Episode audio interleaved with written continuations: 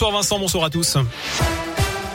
Et à la une, Karim Benzema sera jugé en appel les 30 juin et 1er juillet dans l'affaire de la sextape de Mathieu Valbuena. Le footballeur lyonnais avait été condamné une première fois en novembre à un an de prison avec sursis et 75 000 euros d'amende pour complicité de chantage contre son ancien coéquipier en équipe de France. Les voitures orangées, des vitres poussiéreuses et un horizon bouché, une fine couche de sable venue du Sahara s'est abattue cette nuit sur une bonne partie de l'Europe et notamment à Lyon. Quelles conséquences pour la santé? Y a-t-il des précautions à prendre?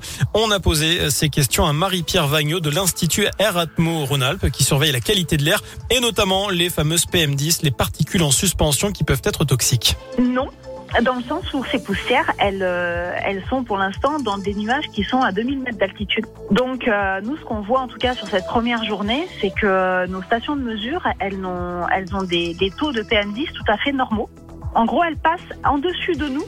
Donc, j'allais dire aujourd'hui, les gens pouvaient euh, avoir des, activités tout à fait normales, sans prescription aucune.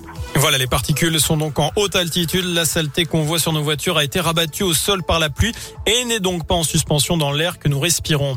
Et puis pas la peine de surer vers les stations de lavage de voitures. Vous risquez de retrouver votre voiture à nouveau sale demain, jeudi, voire vendredi, puisque cet épisode va durer encore deux ou trois jours. À retenir aussi cette mise en garde de l'ARS. Plusieurs personnes ont connu quelques désagréments après avoir reçu des injections d'acide hyaluronique et des blanchiments dentaires par une personne qui ne disposait pas des qualifications médicales pour le faire. Une enquête est en cours au sein de cabinet présenté comme un institut de traitement d'esthétique. L'agence régionale de santé ne précise pas sa localisation, mais rappelle que pour bénéficier de tels soins, il faut recourir pardon, à des médecins qualifiés. Enfin, la tour Eiffel a grandi. Euh, Vincent, vous êtes content Elle culmine à 330 mètres. Grâce à la radio, en plus. Exactement. Euh, l'installation ce matin d'une antenne radio de 6 mètres de haut. Voilà, en tout cas, on pourra y aller peut-être un de ces quatre pour voir Paris. Ça doit être joli. Merci.